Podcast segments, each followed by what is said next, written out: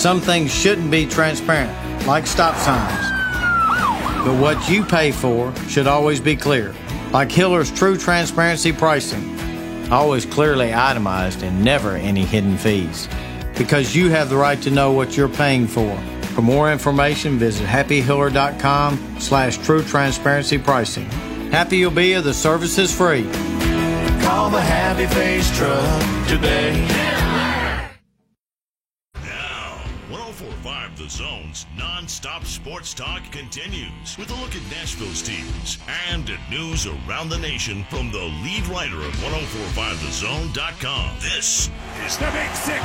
The Big Six with Jason Martin, presented by Renters Warehouse. And here we go. Straight up, 6 o'clock by my watch means it's time for the one and only Big Six here on 1045 The Zone. Glad to have you with us. Blessed to have you as a part of my audience. My name is Jason Martin. You can follow me on Twitter at JMartZone. I say it every night. Blessed beyond measure, all reasonable, all unreasonable, all every kind of possible blessings that a man could have in his life. I seem to have in my favor right now. I hope that this finds you and yours doing just as well. I hope you recognize how blessed you are in your own life. If you want to have a faith based conversation, my DMs are always wide open on Twitter at JMartZone to have those discussions. If not me, I hope you find somebody that you trust to do just that. So I want to talk tonight about money. Well, I want to talk about several different things. I could sit here for 21 minutes and say nothing, like Jeremy Pruitt did in his opening statement at SEC Media Days. But one, I'm proud of him for doing that. I mean, you pretty much get nothing said at media days that you could really sink your teeth into unless you're just really gripping or you're trying to find just an interesting tidbit. Most of the information is just, all right, can these guys talk? And what exactly did they say? Even though they're probably trying their best to say nothing. And that's generally what we have gotten from media days in the past. You do have a Les Miles here and there, but Jeremy Pruitt pretty much stood there, stood there and said football things about a football team that's going to be playing football games during a football season later on this year. So I want to talk about money. I do want to talk about the NFL a bit, and I want to talk about the NBA. And I want to talk about specialization in youth sports, a fascinating piece that was written by Baxter Holmes, a two part, actually, kind of deep dive at ESPN.com. He does a great job. Anything he writes, anything Seth Wickersham writes, one, you know it's going to take time to get through. But once you do get through it, you're going to learn things that you probably did not know otherwise. And so I think I'll start with the Baxter Holmes thing because it should hit home to everyone out there that has a child or that is planning to have a child that's going to be involved in youth sports in some ways. And what that is, is we are seeing an epidemic, and it seems to be happening in pro basketball more than anywhere else, but it's happening in a lot of different places where kids are becoming so focused on playing one particular sport that they're not working out their entire bodies properly. And as a result, their bodies are peaking at age 16 and 17 before they start breaking down. By the time they could even potentially make it to the pros, their bodies are already on the decline because of how much they've put them through. And the example that starts this article out is Julius Randle, who, of course, played at Kentucky and arguably had more hype going into Kentucky before you ever saw him play for the Wildcats than did Zion Williamson at Duke last year. 14 minutes into his first NBA season with the Los Angeles Lakers, he broke his leg. And so their strength and conditioning coach sat there and studied the replay and said, you know what? He took off normally, he landed normally. There was no collision in between. You remember what happened to Klay Thompson? There was a collision there that maybe forced him to land a little bit awkwardly. Nothing dirty, but just a collision. But DiFrancesco is this guy's name. He said, There's no culprit, there's no explanation. His leg snapped. That's just all it was. And so he worked at an outpatient physical therapy clinic outside of Boston, Massachusetts. And he looked at a bunch of athletes that had come through with serious injuries to their backs, to their hips, to their knees, certainly to their legs. And he thought, looking at this, the stuff that he saw reminded him of guys that had worked for decades in high labor jobs that that's how bad their bones were that's how bad their muscles had been stretched all of these different kinds of things and then he gets further and he says he's going to NBA pre-draft combines and he's going to guys individual workouts as they're working out for various teams to see where they're going to go in the NBA draft. And as he's looking at these high level college players he's seeing guys that cannot perform what he calls basic movements. That's squats or lunges or even balancing on one leg. That guys were already moving so poorly that he expected didn't think that it was possible but absolutely quote expected unquote them to suffer injury that there had not been time to repair all of these issues and so you find out later that Julius Randle had a stress reaction which was a precursor to a stress fracture not with a full break. But he had had so many repetitive impacts to the bone that the structure broke down and that it was the reaction to the stress that contributed to the ultimate break later on. And so he then says this these kids are ticking time bombs. And so then he starts to begin to talk about the AAU system and all of the specialization, which means my son is going to be a pro basketball player. Or he's going to play basketball. So I'm going to have him play basketball nine months out of the year, or that's what he's going to specialize in. He's going to be a football player. He's going to be a baseball player. And so that's what we're going to do. And then you can get into the arguments here. And I, I know you would probably want to talk about this in terms of the travel teams and certainly the AAU circuit, which has grown exponentially in many positive ways, but also many, many negative ways and these kids are just absolutely brutalized because of all the wear and tear on their bodies. One of the statistics that jumped out in this piece, maybe more so than anything to me, was that with all of the AAU and the travel games and all of the minutes that these guys end up playing, these kids end up playing, before they even get to college, they have played 1,000 games, a lot of them because, and this is a case with Zion Williamson, who was the key part of the second part of this series from Baxter Holmes. Zion Williamson is worried that his brother Noah is going to be a better basketball player than he is because Zion Williamson started playing basketball at age four and his brother Noah started at age two. You got to be kidding me, folks. At age two, how about you just let somebody live? And I'm not even saying that his parents are at fault here. I do think parents need to start being a little bit more discerning about things that we're seeing because some of the stuff that comes out in this article, one of the things is that there's always this talk about, well, kids these days are soft, they're coddled, millennials, blah, blah, blah, blah, all this kind of stuff. Well, the guy who used to train Michael Jordan, who was pretty much as tough as they come. Remember the flu game and everything else. Chip Schaefer, director of performance health for the Bulls, said that, you know, he played through any injury. In eight of his 13 seasons, he started all 82 NBA regular season games. But when the season ended, what did Michael Jordan do? He left, he played golf, and, quote, didn't pick up a basketball again until probably a little bit before training camp in September, unquote. He might have played pickup ball with some friends, but he wasn't working eight hours a day at some gym with some shooting coach. He didn't treat every practice as if it were game seven. There were days when Michael would show up, put ice on his knees, go smoke a cigar, and then go play 18 holes of golf. And he wasn't unique in this regard. Lakers trainer said that the Showtime Lakers hardly played any basketball when the season ended. As soon as the season was over, everybody would take at least a minimum of two weeks, two to three weeks off, give their bodies a rest, let them recover, and then slowly we would do either some jogging or biking and some strength training. Zion's parents say in this article, and I guess that at least some of this was done back when he was 16 to 17 years old. As a junior in high school, by the way, he was averaging 36 points and 13 rebounds per contest. But they said all Zion does is play basketball. That's all he has time to do.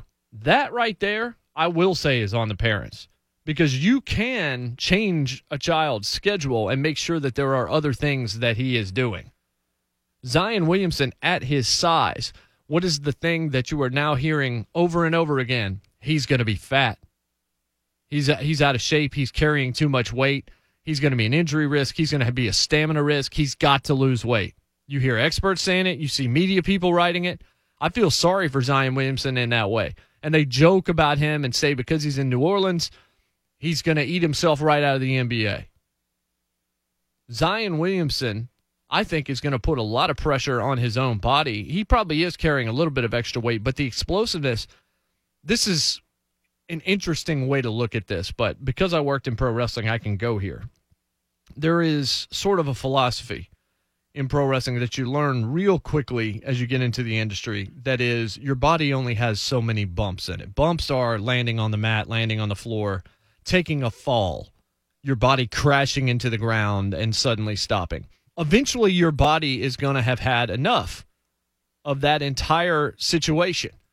And so every bump that you take you're getting closer to the last one you're going to be able to take. So every time you take a jump every time you go and dunk and land, eventually your body is going to have said, look, that's enough. There's a story in this piece about Jaren Jackson, who plays for the Memphis Grizzlies, who came out of Kansas. And what they were telling him out of Kansas is every time he would be at practice and would leave his feet, they say, okay, you might have cost yourself $1,000 right there. Every time he dunked, yep, you lost yourself $10,000 right there. And they would say, you're costing yourself hundreds of thousands of dollars with what you're doing in practice because of what it's doing to your body and this specialization where guys like Zion Williamson at age four, from that point on, are playing basketball and are running up and down the court and are destroying their knees and are going through all of this. There's this deal about how when he was 15 years old, Zion Williamson had air casts and all of these things and sleeves on his legs after games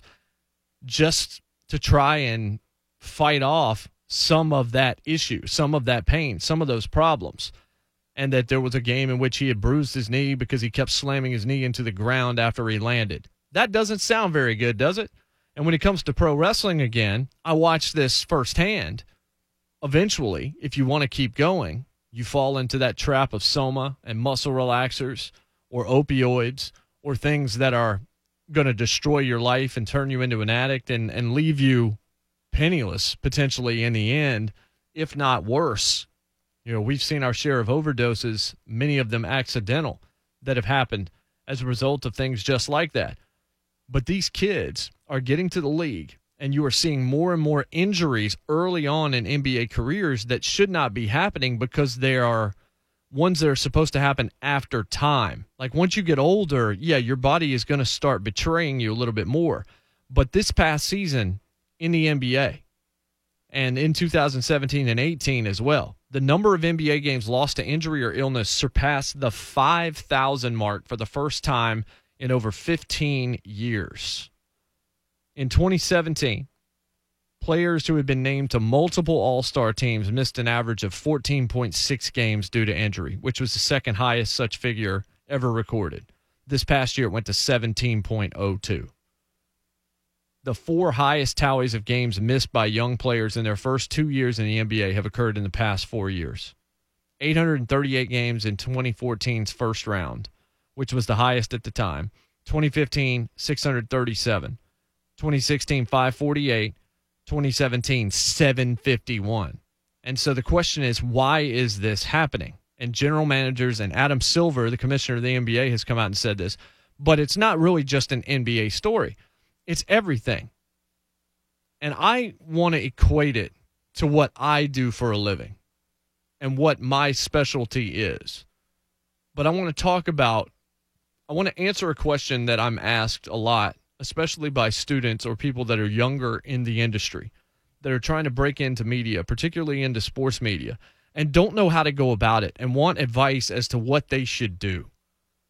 And even though I am by no means perfect, I have become incredibly lucky to have been around the right people who I've been able to trust and who have not let me down and who have kept me in their minds and have helped make things happen for me. But I'm going to give you that advice next and I'm going to apply it to this very story because this is something that people need to be paying attention to because by the time you get to the league, if your career is going to be shortened dramatically, because of all of the wear and tear that was put on you on the way trying to get there, I think that you are limiting yourself. There are skills that you learn in different sports where you can play sports all year round, even though you probably should take some time off. But if you're doing the same movements and nothing but those movements over and over again, particularly basketball, I would say, but tennis is probably way up there as well with the starting and stopping, you are decimating your body. We'll be right back. I want to tell you about this analogy as it applies to my business coming up. This is the Big Six on 1045 The Zone. Zone. Back to the Big Six here on 1045 The Zone on a Tuesday here in Music City. I'm Jason Martin. You can follow me on Twitter at JMartZone. We're brought to you by Renters Warehouse, dedicated to putting homeowners on the path to financial freedom through rent estate, renting your home without having to do the hard stuff. Renters Warehouse, the rent estate company.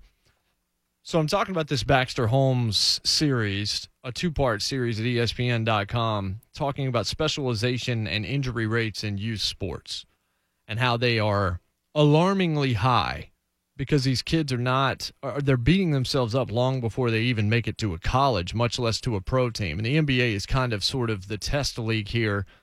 And it seems like that's where you're seeing most of the problems. And I think it's because of the physical toll that playing basketball does to your body, maybe more so than other sports just because of the movements involved. But I'm going to read this directly from the piece. I don't usually read directly, but one, it's well written, and two, when I get to the actual, it's not a punchline because it's not funny at all. But when I get to one line, I feel like it's going to have more emphasis if I'm writing it in context or reading it in context. So here this is. The orthopedic surgeon leans over the right knee, two dime width incisions already sliced on each side.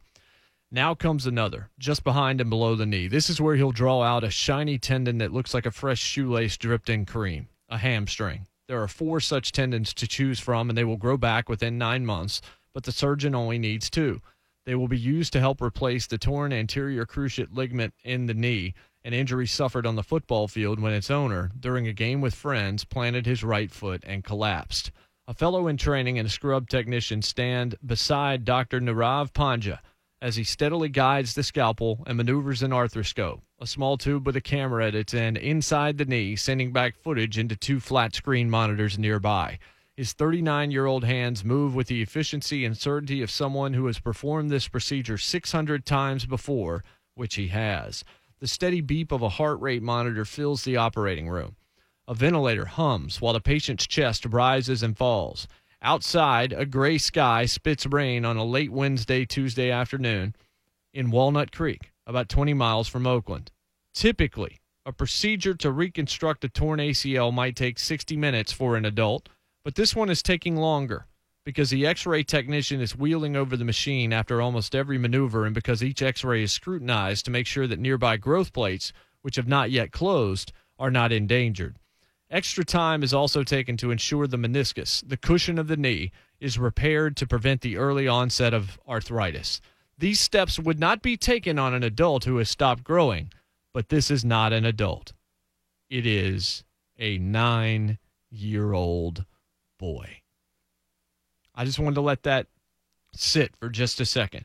That from Baxter Holmes' article, part two is called Under the Knife Exposing America's Youth Basketball Crisis. It was a kid that was playing.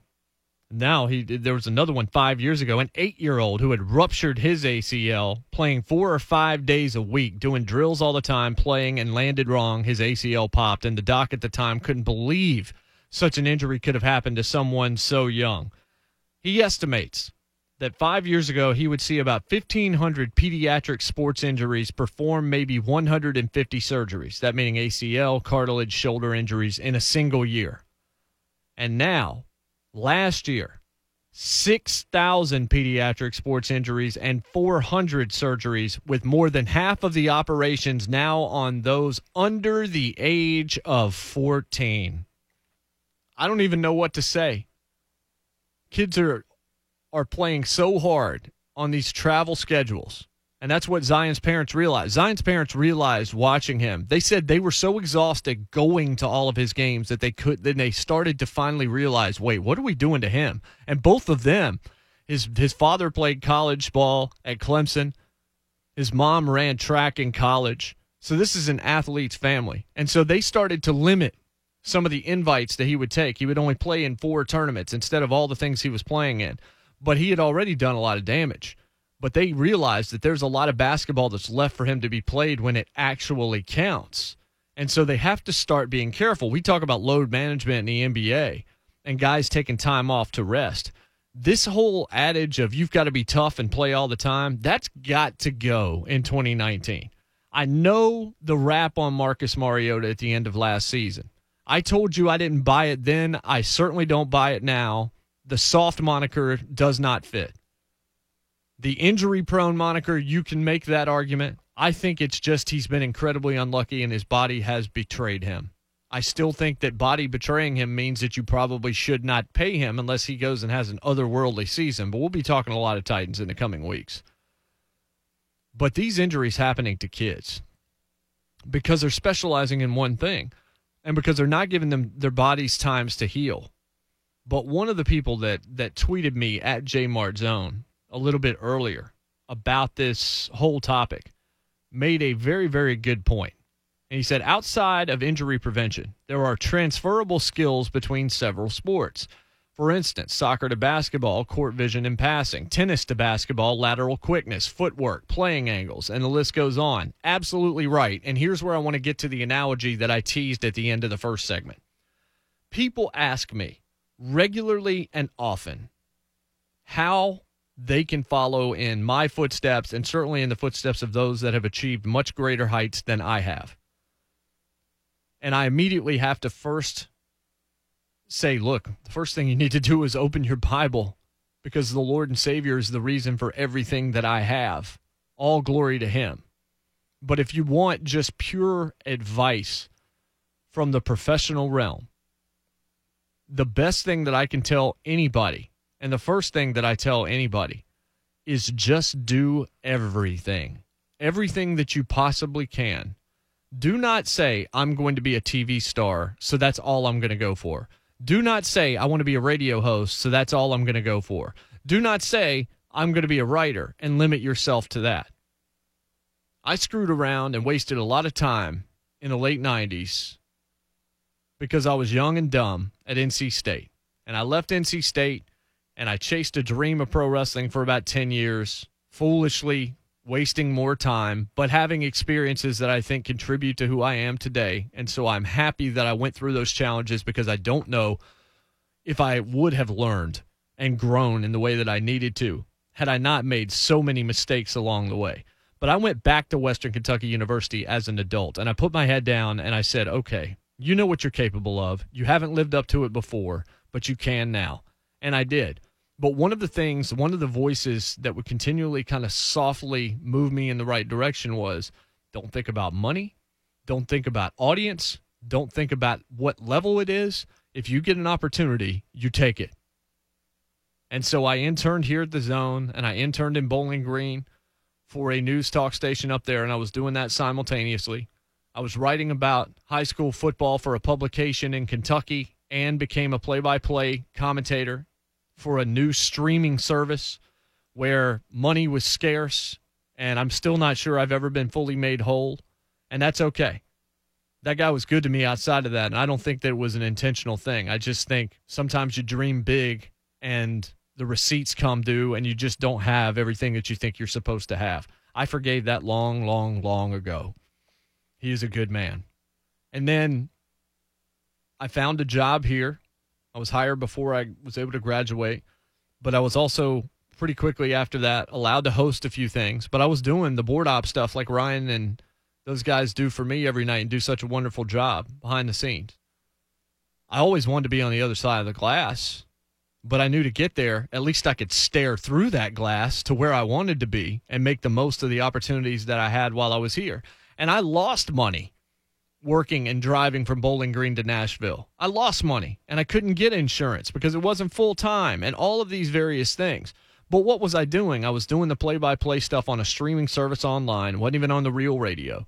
I ended up with a couple of shows, one on the weekends here on the zone, and then we created Squared Circle Radio, which is still going and approaching its sixth year on the air here on the zone with two of my closest friends in the world. And happened to be in the right place at the right time when Clay Travis was doing his weekend show here, recording it for NBC at the time. And I just approached him and asked if he might want somebody to write about TV and film. And from there, I started writing for him. And then from there, and I'd already been writing for SB Nation. I wrote to them and I was writing for free for them. And they eventually decided, hey, I think we're going to pay you a little bit. And so they started to pay me.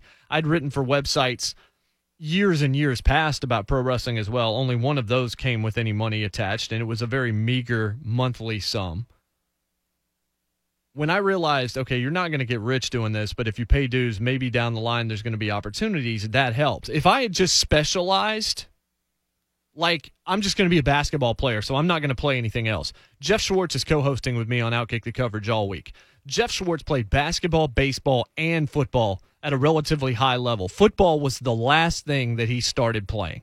Football's the thing that he made his living in for eight years in the NFL, and it's now what he's an expert in. With his brother, maybe the best right tackle in the NFL right now with the Kansas City Chiefs as well if he had just wanted to play baseball, which really was his favorite sport, Jeff, and doesn't make the MLB, he never even finds out what football is able to do for him. And he even said this morning that football and the way he was able the way he was able to take care of his body and he had to go through seven different surgeries at different times. At least those other sports trained parts of his body that did not get injured. And so what I'm telling you in terms of relative to what I do for a living – is I did everything so that I could be versatile enough that if something opened in media in any capacity, writing, television, radio, production, whatever, I could be near the top of somebody's list because I had that tool in my toolbox.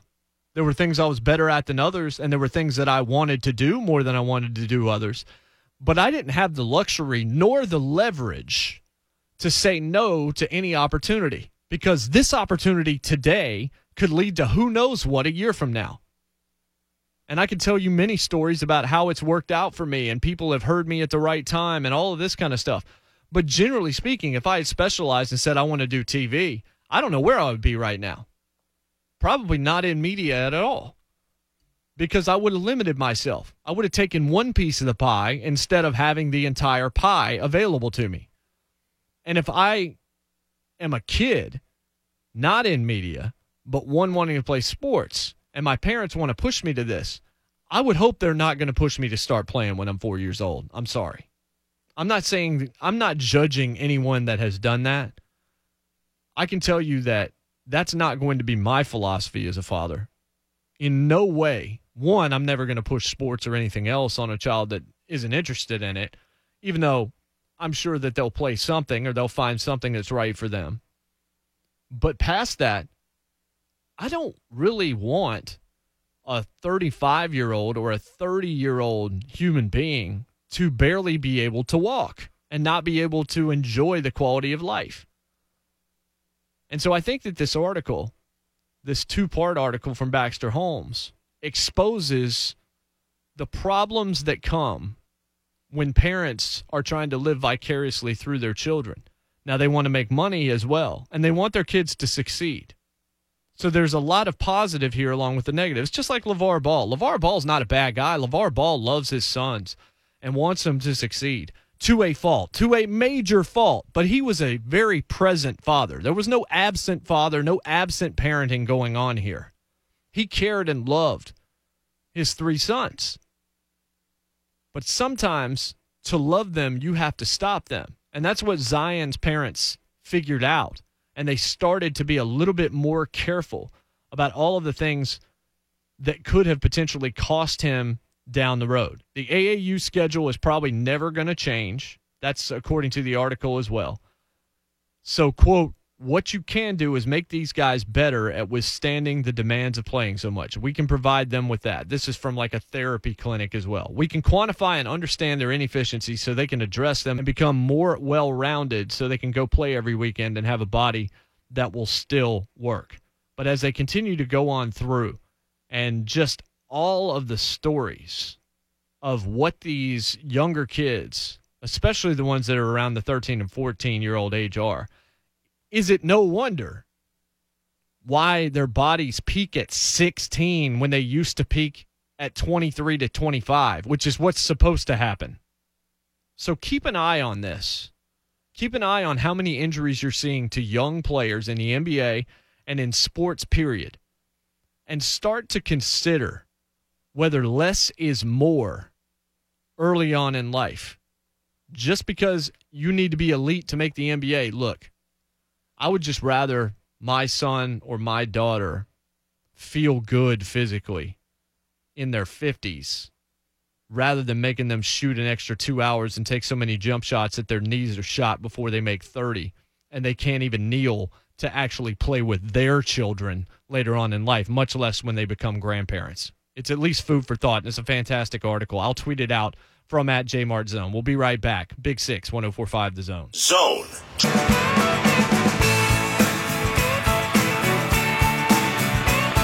Welcome back to the Big Six here on 1045 The Zone. I'm Jason Martin on Twitter at JMartZone. Hosting Outkick the coverage every day this week and a couple of days next week as well. And for a full week coming up in August, along with Jeff Schwartz. We'll be on tomorrow. Alan Bell at 24 7 will be in studio with us for a couple of hours. We're just going to talk a ton of NFL football tomorrow morning, take some questions as well. That's going to be a lot of fun. We love Alan, and it'll be fun to have him in studio. And you'll hear the first hour of Outkick every morning before the wake up zone right here where you're listening to this fine show on this fine station. So I'd said I wanted to talk about money. We talked about the Baxter Holmes article for the last couple of segments. If you missed any part of that, subscribe to the Big Six with Jason Martin through your podcast catcher of choice. If that's Spotify, if it's Google Play, uh, certainly Apple Podcasts, wherever it is, you can get the show free delivered to you within a couple of minutes of it completing nightly. And you can go back and listen to the full archive and I appreciate all those that already do subscribe to the podcast. It means a lot. Subscribe to all the Zone podcasts while you're at it, including just the exclusives, the podcast exclusives, Step One Learn Sports and Speedway Soccer, and uh, Will Bowling, who's doing a great job in our production work. He has a, a new baseball podcast I have not gotten to check out yet, but I need to do that because I hear it's fantastic. And then I've got a pop culture podcast if you got time for that called the Pop Six. Ben Simmons, five years, $170 million extension, signed with the 76ers. I'm not sure what to say here. I understand why you would do this. He's a superstar level player. However, he and Embiid are not a perfect match together in terms of the way that they play. And Ben Simmons cannot shoot. And I don't mean he's Zion Williamson where he's a little bit inconsistent. I mean he can't shoot a lick. That's a quote from Tracy McGrady. And there are many others that have said the same thing. Stephen Jackson has said similar things about Ben Simmons in the past as well, that he simply cannot shoot. How bad is his shot? His jumper percentage last season, 20%. He is 20%. His average make is five feet away from the rim. But the fact I can give you 20% from the field as a jump shooter and 57% from the free throw line tells you what an offensive liability he is. He couldn't shoot at LSU. He couldn't shoot before he got there and they still took him number one overall to Philadelphia because of everything else he does. Which look, he's a great ball handler. He's fast. He's big. He's explosive when he gets to the rim. He's a good rebounder. He's got a good basketball IQ. Not sure about his attitude. It can waver. Sometimes it's very good. Sometimes it's a little bit questionable. He seems to be more of a front runner when things aren't going well. He doesn't react the way that you would want potentially an athlete to react. He is more of a pass the buck guy. He's the one that went after the fans in Philadelphia for not cheering loud enough when they were getting trounced at one point in the postseason this past year. But if you're paying him five years, $170 million, it's not just him. It's a lot of guys on that team that are making a ton of money. Embiid, of course, is making over 100. Tobias Harris is making big money as well. Embiid's got a five year, $150 million deal. Tobias Harris, five years, $180 million. Al Horford, four years, 109 million. And now Simmons, who turns 23 on Saturday, 16.9 points per game last year, 8.8 rebounds, 7.7 assists. He's 6'10. He's a great finisher. He's a great playmaker. He's a, he can be a very good assist guy. However, his success is predicated on getting to the rim. And Joel Embiid's success and where he likes to be most of the time is in the painted area. So it's not a perfect match. What you want is Simmons to be able to explode to the hole and be able to distribute the basketball. But Embiid gets it. It's just not a. I thought Ben Simmons might go elsewhere because his agent, his representation, or he realized, yeah, I need to be in a situation where I can sort of distribute the ball. Reminds me of Butch McRae from Blue Chips when Anthony Hardaway's character in that film went to Pete Bell and said, you know, is my mom going to lose her house and job if I leave it, leave school? Because he needs to be in a different kind of West Coast offense where he's able to distribute the basketball. I think Ben Simmons needs a different situation. Some believe the same thing is going to be true in Houston with James Harden and Russell Westbrook, both isolation players more so than anything else. And there's only one basketball. Here, it's just you where Embiid wants to spot up and where he wants to be is in the way of what Ben Simmons wants to do. And so Simmons then a lot of times when he gets the ball has to settle for a 15 foot jumper. And that thing's not going in except two out of 10 times. But he still got paid $170 million because he's a superstar. He's somebody I thought might end up with the Lakers because he would have flourished in that way.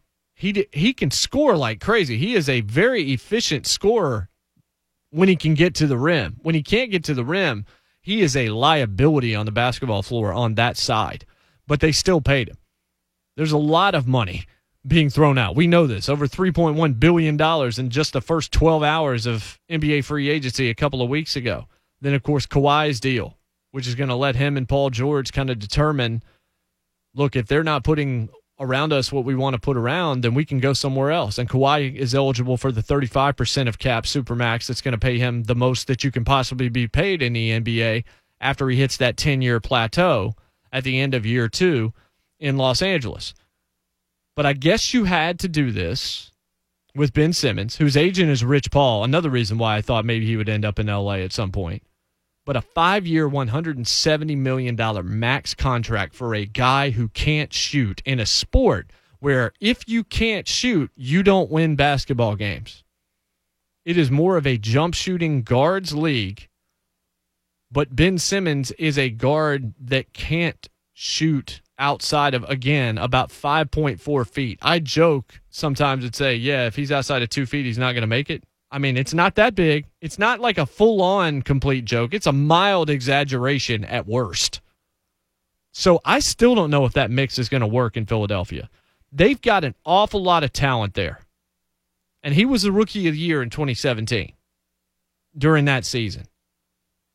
His game has improved, but again, he shoots 57% from the free throw line, ladies and gentlemen, and 20% on jump shots.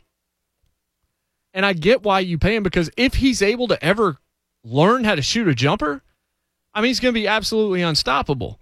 There are guys that you are willing to overpay just because you see what they could be. But oftentimes you find out, nah, what he is is exactly what he is there are guys that you just continually believe in potential that never get to realize. Dwight Howard's one example where, oh man, if he develops a post game, he's going to be the most dominant player we've ever seen in the league. Well, he never developed a post game. Sometimes it does work. Kawhi Leonard couldn't shoot coming out of San Diego State. Now he's one of the most efficient offensive players and a great scorer in the NBA. But it doesn't always work out that way. John Wall still can't shoot. He shoots a little bit better, maybe, than he shot at the University of Kentucky but he's still not somebody that you want taking a final shot late in the game. He's not particularly clutch. I definitely would want Bradley Beal taking a jump shot instead of John Wall. And so Ben Simmons is a guy that gives you a lot of what you want, except for the one thing that a guard really needs to be able to do, because the most valuable thing that you can have, other than being available and not injured in the NBA, is to be able to get your own shot. Ben Simmons has a good enough handle, good enough vision, good enough footwork good enough lateral quickness, good enough agility to get to the spot with the basketball to create his own shot. The problem is there's another part of that, and that's making the shot. And Ben Simmons, he doesn't do that very often.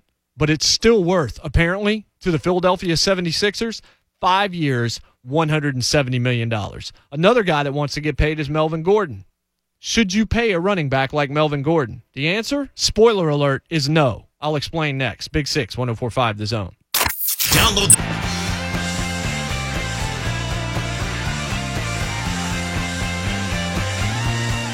Final segment of the program. Big Six here on 1045 The Zone. We're brought to you by Renters Warehouse, dedicated to helping homeowners become rent estate investors by renting their homes instead of selling. Renters Warehouse, the rent estate company. I'm Jason Martin on Twitter at jmartzone. Said I was going to talk about Melvin Gordon but I'm going to punt on that. I'll talk about Melvin Gordon and paying running backs and the treachery involved there the danger involved there and why I, mm, I would let Melvin Gordon walk before I would pay him what I think he wants, but I don't think he has leverage to walk away anyway. But that'll be tomorrow. I want to talk about another football player right now, Josh Norman. If you didn't see this on Friday, video released of him literally leaping over a bull during the running of the bulls in Pamplona. I don't know what's in his contract as it relates to risk.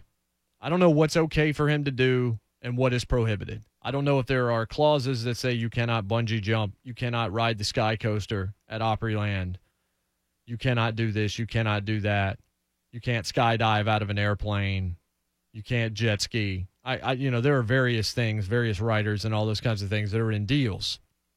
But I will tell you this.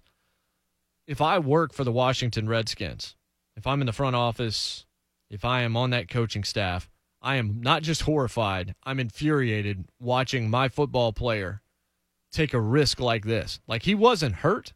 He successfully leaped the bull. But how many YouTube videos have you seen? Some of them are staged, but not all of them, where some idiot tries to jump over a car that's speeding at him, times it wrong, gets his knees clipped, hits the top of the car, and then lands on the ground. Then he usually gets up and he laughs.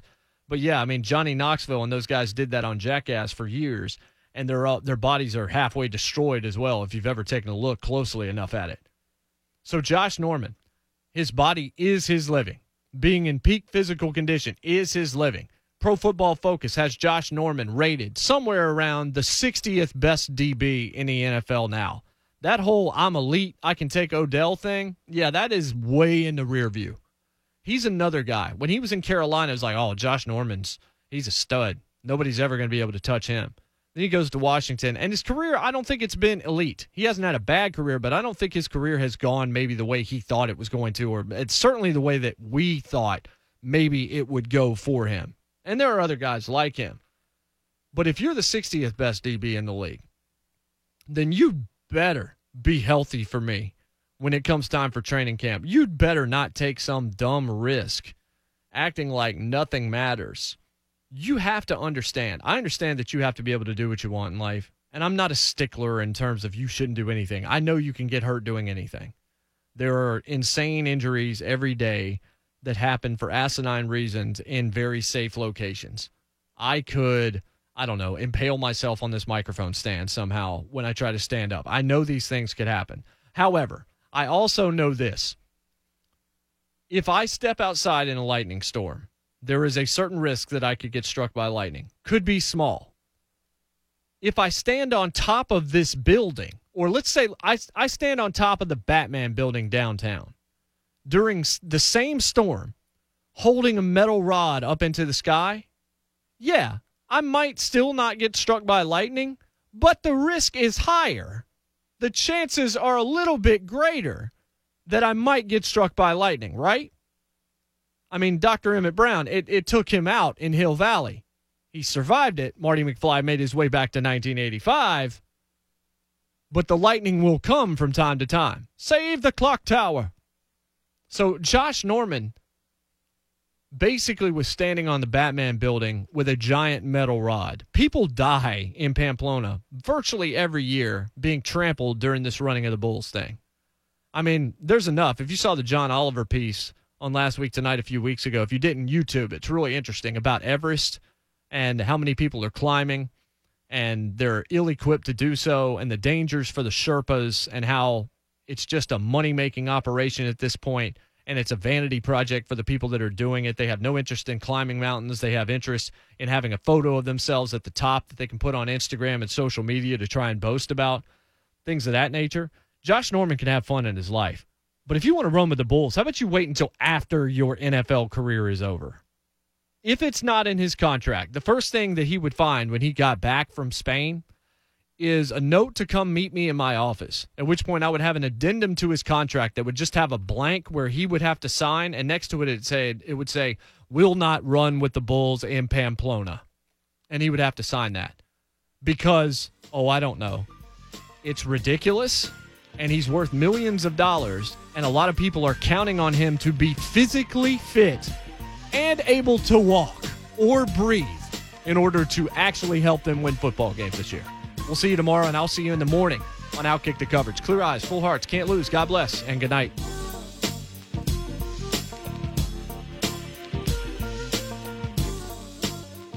On